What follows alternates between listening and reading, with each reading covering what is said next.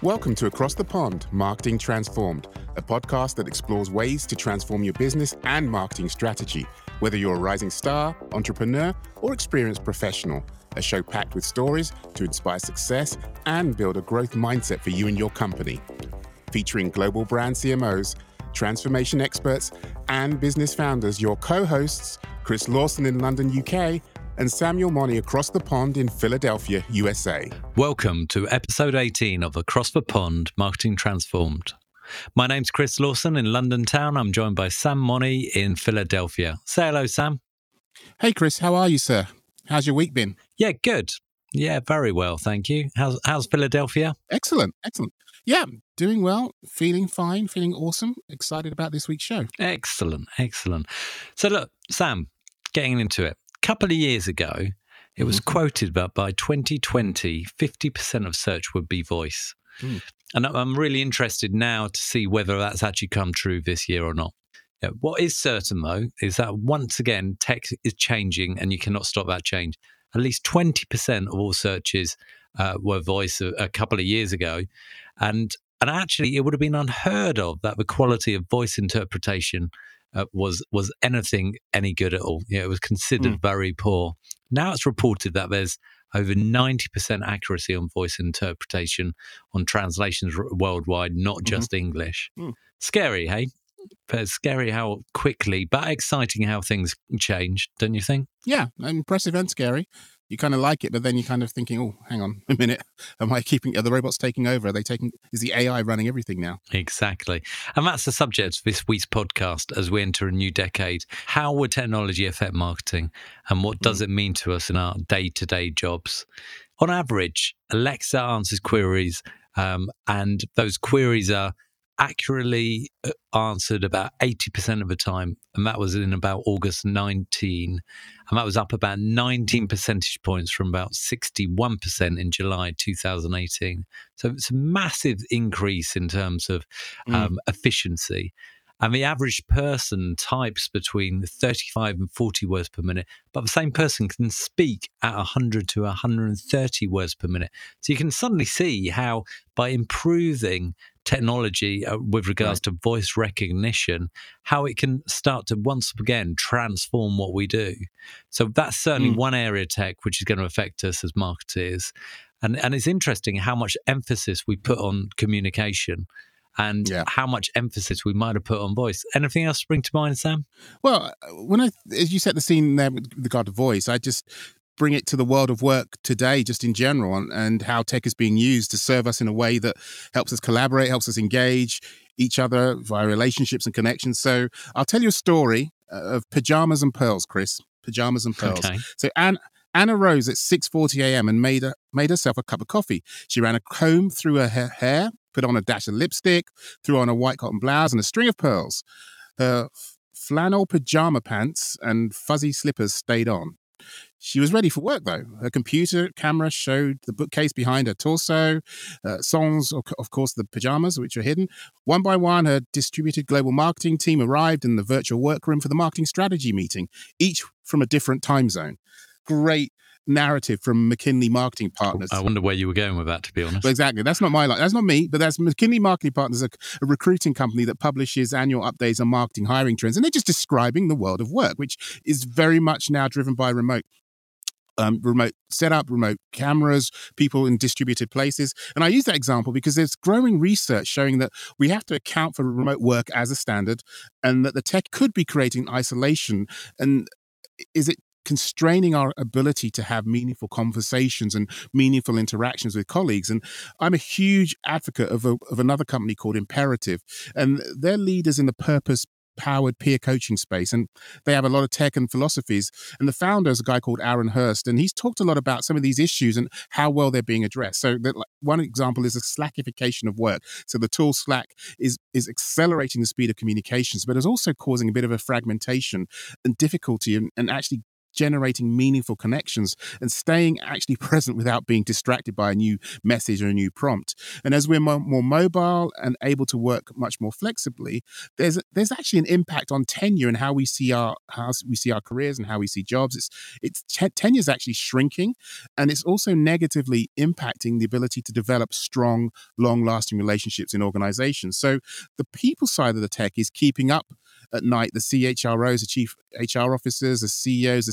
CMOs. I'm sure that's keeping them awake at night as they need to shift their resources to support and design for these new realities. Yeah, I mean, it, it's definitely interesting. Again, you, you, know, you look back through the ages and and uh, how um, video games were impacting on um, relationships and how mm. um, horror movies might have been impacting on um, people's sort of psyche know, there's plenty of examples of that in our past about as we start looking at different comms channels, something that we've covered before.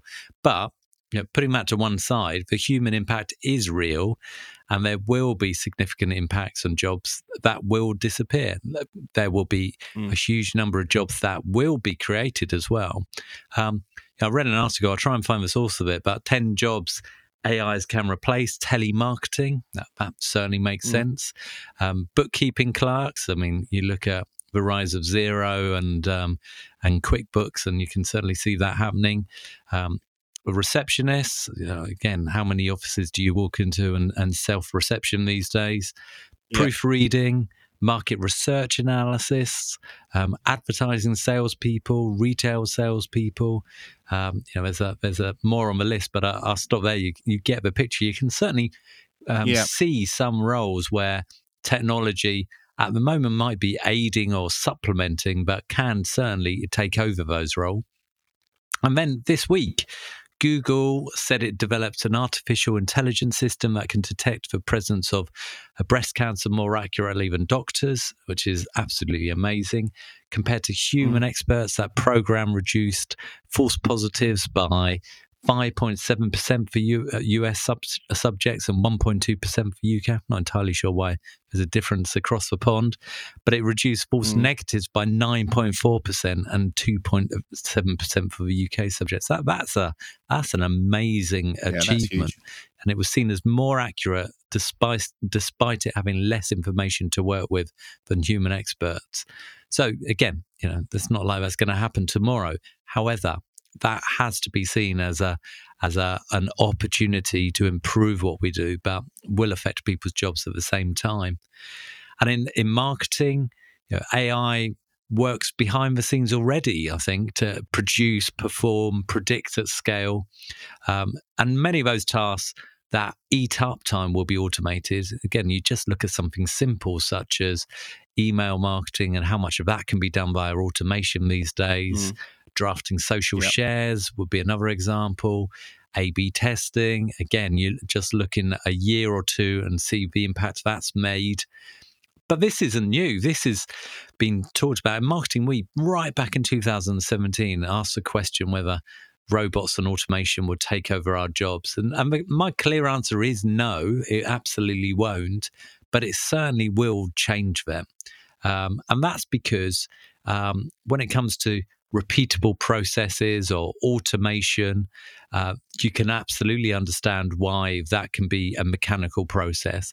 But where there's a need for a human aspect, emotion, empathy, mm-hmm. creativity, spontaneity, yep. I think we're safe for a while longer. Um, but we need to embrace that change anyway.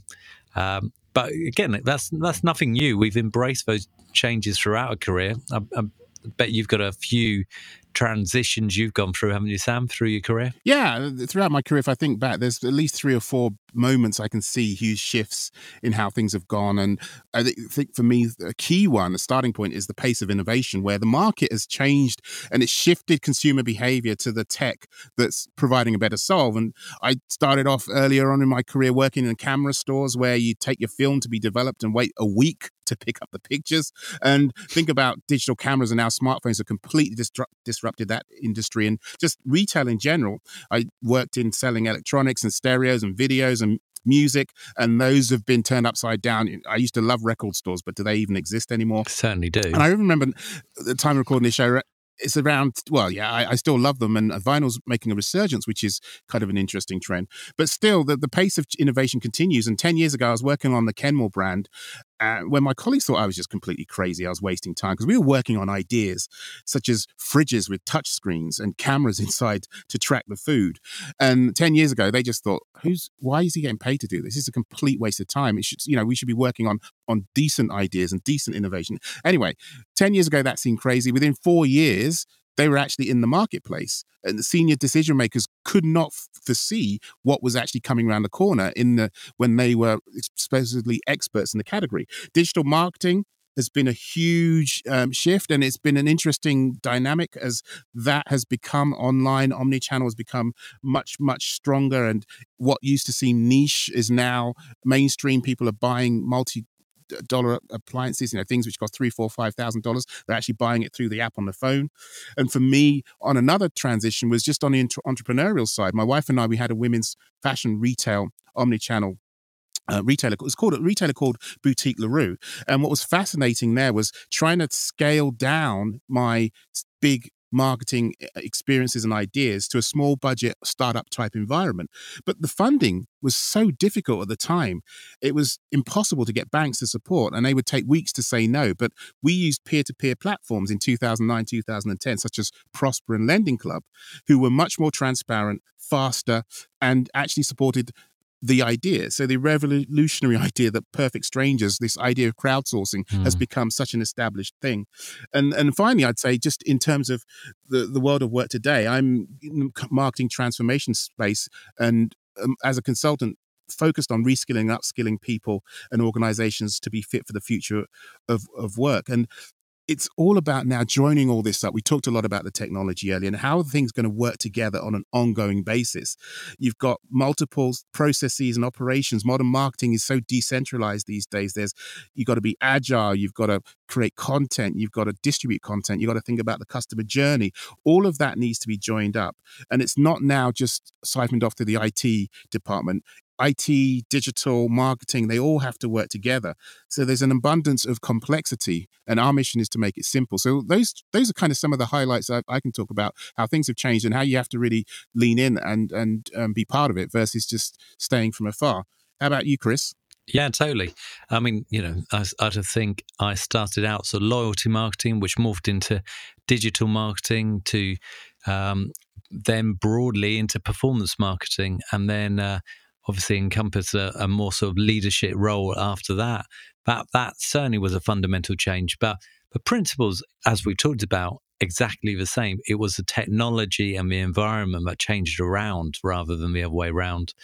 Um, client side to working for myself, why I think that's important is we see the world of marketing changing to more short term, freelance, project based activity and following the path of technology. It certainly lends itself to that. You know, the tech industry has been like that for many a year now, and increasingly, I'm seeing marketing and the creative um, services industry go the same way. And, and I made that move because I wanted to embrace that um, trend before it actually hit the vast majority of us, and a desire to figure things out and learn about the new. Um, but how set am I now, Sam? Really, you, that's the point. You don't, you don't really know. And the biggest lesson is that mm. if you're going to react to change once, then you're going to have to react to change again at an ever increasing rate. You, you can't yep. afford to stop learning and retraining. I mean, 10 years ago, did I think I would be a marketer and a content producer? No. Did I think that learning about how to use Zencastr, create WAV files either side of the Atlantic, weave them together would be part of my job? No as marketers, we have to be prepared to be surprised and we have to be prepared to adapt and to do that with creativity and, as you say, enthusiasm as well. So, you know, it's it's exciting, isn't it? Yeah, it's it's definitely uh, an exciting space. If you if you're one of those people who who thrives in this, I think some people are thinking, mm, I'm not sure it's for me. Yeah, and that's interesting. Now, interestingly, the um, the Google CEO called AI more profound than electricity or fire, which is a pretty profound statement in itself, I think. But marketers are still largely in the dark about AI's implications. I think and and actually that's a few years ago since he made that statement. So so we have to ask ourselves continuously how do we get ahead of a curve i'm i'm working at an organization at the moment where still we're not mm-hmm. really putting mobile first and foremost in all of the activity that we do there's still a reliance on desktop and and i think we've got to keep forcing ourselves to think about that curve even you know, even now in my day job, I think. So, so the jobs yep. that are likely to change from a marketing perspective, how do we identify them? How do we retrain to take advantage of them? Oh, I guess you're throwing that question over to me, Chris. Well, I am, Sam. Thank you very much for that one. So, okay, let's let's try and bring this into practice. So, we talked about ourselves and our careers and how things are changing. What does that really mean? There's there's some good thought leadership out there, and what I urge people is is not to think of it as far out there as something for the future, but actually think of how it relates to t- today. There's um, a resource um, by Scott Brinker, which is chief marketing technologist, and in a, in recent times he's come up with this 4M model that's really interesting. It's about reimagining the parameters of what marketers are today and what they could be. And so at the center of it are marketing technologists, but he actually identifies four or five or so different roles and there's think of it in in in a way of a of a, a of the axes so you've got a, an x axis which is you know, from left to right which is one end of internal orientation and the other end of the axis is external orientation and then the y axis, which goes up and down, you think at the top of that process orientation and technology orientation at the other extreme. So internal orientation is all about serving stakeholders in, internally. External orientation is about engaging with customers. The process orientation is about workflows and customer journeys. And then the technology orientation is about the data and the engineering and the code. And he uses the word orientation very carefully because it's not an exclusive focus. So those those those those poles, those um those ends of the process are actually continuous, and so you're not one or the other. You've got to actually think about how to integrate those different dimensions. And this framework is really interesting because you can then come up with um, more traditional types type of roles or marketers, which are like the demand or brand builders, and they they need to be fluent in the use of marketing technology, and they're focused on applying it to campaigns to engage and attract and retain customers. So that's one area of marketing. But then there are these maestros, these operations orchestrators, and they design and manage the workflows, the rules, the reports, and the stacks, and that run the marketing de- department. And then you could have what you would call these analytics architects, these modelers, and they dive deeper into the structure and the infrastructure of the data, more data heavy. They, they're kind of digging into the data that they collect for customer intelligence and that type of thing. And so that, that's three, that's a third type of archetype. And then there's a final one they call the marketing maker, which is another interesting one. They kind of build the apps, they build the digital experiences, they can code, and they increase, increasingly use no code tools. So those are kind of four areas of marketing technology that aren't exclusive. They now become part of the, the modern marketer's toolkit, and we have to know about them and be part of them. Chris, what do you think? Yeah, um, look, I think there's a there's a lot of interesting sort of uh, archetypes there. Um, definitely worth checking out. The, the, the, interesting thing for me is you, you, you think back to that old adage about um, I wish I knew which which part of the marketing was going to work. Um, and AI, in a way, and also the ability to track and measure uh, brings that a lot closer. But at the same time, I've, i do wonder whether that's actually going to make us happier. Is that what we really want? For for some analytical focused marketers, I think that you know knowing that there's a automation, a process to follow, which will give you the result is going to work. But for others, I think that'll be a complete and utter turn off. So where is the creativity? Where is that human connection? Yeah, I think that's a hard question you're asking me. Uh, yeah. Yeah. Well, well, look, I'm going to leave you that one because I think actually, you know. Oh yeah, let's let's noodle on that one. Yeah, exactly. So if I if I sat here as a CMO thinking about where I would be in ten years, should I be worried? That that's the real challenge. What examples have you got that Uh, about getting ahead of a curve and, and how do we go about it? Great question, Chris. And I have to say, it's a big question, but yes, I would be worried because for me, it's much more about the how and not the tech or the P&L. I'd be spending time designing my organization and developing my people to be able to become fit for this future. So I just talked about the different roles that could exist. And so let's highlight specific skills that CMOs need to create and specific jobs that could come up. And we think need to think of the brand marketers, the marketers that go beyond the typical titles of marketing managers or growth marketers. And there's some fascinating work from Cognizant, and they're an IT digital company, but they've come up with 21 different marketing jobs for the future. So I'm not going to go through all 21. I'll just give you a couple of them. So one of them could be the purpose planner. We've talked about purpose in a prior episode, who have the deep understanding of consumer ethics and their impact on the corporate brand, and ability to generate excitement around the purpose strategy with key holders. So the purpose planner should be a role and that's probably a bit nearer in, uh, probably something that's a bit more familiar and um, common. We talked about engagement growth hacker again. That was episode eleven that we we went into that in depth. But they work with human behavior and help guide to decisions that are the best fit for subscription businesses, for example, such as Stitch Fix or Amazon's. And they work with rundles, which are recurring revenue streams, recurring bundles that that work for your business. And then I talked about the analytics architect, the modelers, and you could think about more creative roles, more more roles that go into the marketing collection and how they use that data. So maybe a role such as machine and people ethics, mm-hmm. which would be partnering and ensuring that there, there's integrity and value in the in the data that's being used. Yeah, they, could, they would maintain that. the value and ethics for the data that's being used. And they probably report into the chief trust officer. And we talked about that role and the importance of the, the trust in episode 14. And again, we talked about the more diverse type of marketing role who are makers who are building custom apps and digital experiences so how about the head of bot creative how about and not you Sam? may be you may be laughing at that job title, Chris, but it's actually something you can find right now. There's a couple of companies, there's Nuance Communications, an AI company, and even Deloitte are offering roles as for, for, for people to lead the creative on bots. And they're going to work with the ethnographers and strategists for insights, but they're actually going to ensure that there's good, high quality coming out from these bots. They're going to check and quality check the creative, and they're going to maintain an understanding the competitive landscape. So those are examples of roles that may not exist today, but they should be existing in the next three to six months in your organization, Chris. So what do you think about that?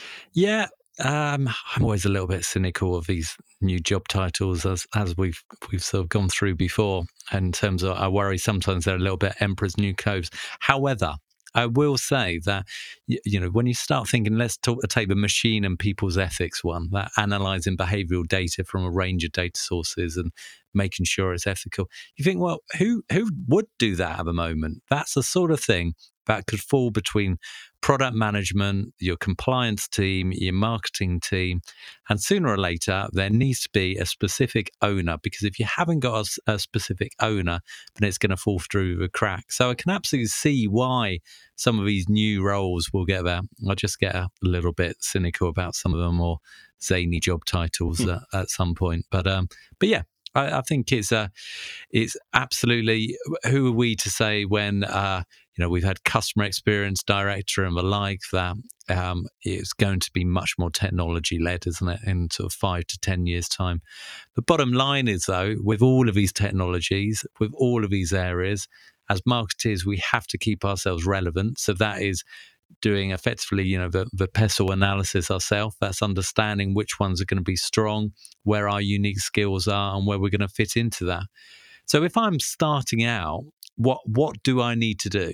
So yeah, Chris, success as I I sound a bit like a broken record or a stuck tape or um, I don't know what the analogy I is. think that's something to do with the how, has it, Sam? In, in, exactly. I'm going to go about on about the how. So uh, the winning approach to navigate this combines I think the timeless areas and of marketing excellence with what are the disruptive behaviors to win for tomorrow, right? You got to focus on how you lead the organization as well as the specific skills we talked about. So it's about leading people ultimately. Lead from where you are. If you're not the CMO, if you're a marketing director, or if you're more junior in your career, then don't wait for the higher ups to tell you what to do. You've got to create your own career and development plan. You've heard some great ideas and jobs and examples in this in this um, podcast. So take action, be accountable for actually learning about it and also developing other people. Get ensure that you're getting coaching and feedback and you're taking courses and you're learning about this. Then the second thing I'd say is be a catalyst for change. Create an urgency to a- accelerate the change and and link the change to positive impact. I think we can't hide from these these in- innovations and this evolution. So you've got to be part of it. And then I think thirdly is actively influence the organization you're in or the business you're in. Don't be passive. You've got to be proactive. You've got to motivate the behaviors that drive growth. You've got to drive buy-in for some of the ideas you've been hearing on this podcast, and you're probably f- finding and reading about. And you've got to make links between these ideas and the problems that you've got within your organization, so that you can actually use them for the benefit of good and for growing the business. So that's for me sort of three things you could do, Chris. No, that's good. And the bottom line is that we have to help our teams, our friends, our peers change as fast as the technology is as possible. And I think that's a that's a good list of things that we can practically do. I mean, a brilliant futurologist and, and the founder of Freeform is a guy that I know called um, Guy Fernando. He um, talked about um, that while the Industrial Revolution saw technology impact, which was manual labor, and that was all about hands, and machine learning and AI are rapidly replicating our intellectual abilities, our head, fortunately, humans still have the advantage when it comes to intuition and emotional intelligence, our heart. And I love this because it, it, means that we are still unique. You know, we're not we're not being taken over yet by the robots. That's our competitive advantage. So it's now our job to work out how we use it. So Sam, I think we're we're running out fast out of time. I think it's certainly an area we could uh, talk more about and we probably will come back to. But why, why don't you give us the three key takeouts and reflections of this session? Well, from this show, Chris, I think there's uh, some sort of quite profound takeaways. I would say that firstly, we asked the question Will AI take over? I don't think it'll take over, but it'll certainly play a greater role in the workforce, in in life in general. And changes are the only constant in life, so we've got to be aware of it and take the benefits from what's working and be mindful of where it's going wrong. So, yes, AI is going to play a greater role. I think, secondly, no surprise here. I'm going to say we should focus on the people as much as the P&L and the technology. Organizations need to be designing for the future and they need to be making those changes now. And thirdly, I would say it's there's an optimistic growth mindset that needs to be applied to all this. There's a lot of change, a lot of discomfort, but when you hear about the benefits such as Google data and AI able to diagnose illnesses better than doctors, we've got to take those benefits and be be um, proud of them, but actually use them to our advantage. So those are the three things I'd say, Chris. No, that, that's a, that's good, and I think you're absolutely right there. So. Um, next episode, Sam, uh, we're gonna we're gonna change it around a bit. Actually, we're gonna focus on what goes around comes around. New marketing ideas are simply old ideas remixed. Thinking about how established brands continue to remain relevant um, unlocking and unleashing deep consumer insights and how sometimes it's the, mm-hmm. the principles of before that come back around again. Um, I think that's going to be a really good adjunct to what we've been talking about today. So I'm looking forward to it, Sam. Yeah, absolutely. I love the way that we can look ahead, but also think about okay, how much is really changing and what can we apply that's been around for a while or that we can tap into that may have been tried and tested from a while before. Excellent. Really excited about the show. You're putting us to work again, Chris. Certainly am. Looking forward to it, though, Sam. I'll see you next week.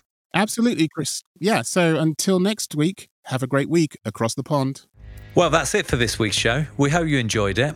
Find more by visiting marketingtransform.com and click on the subscribe link. If you listen via Apple, Spotify, SoundCloud, or anything else, then click on follow, subscribe, or type Marketing Transformed into search. We're a new show, so please leave us a review, comment, or ask a question. We'd love to hear from you. Get in touch at marketingtransformedshow at gmail.com.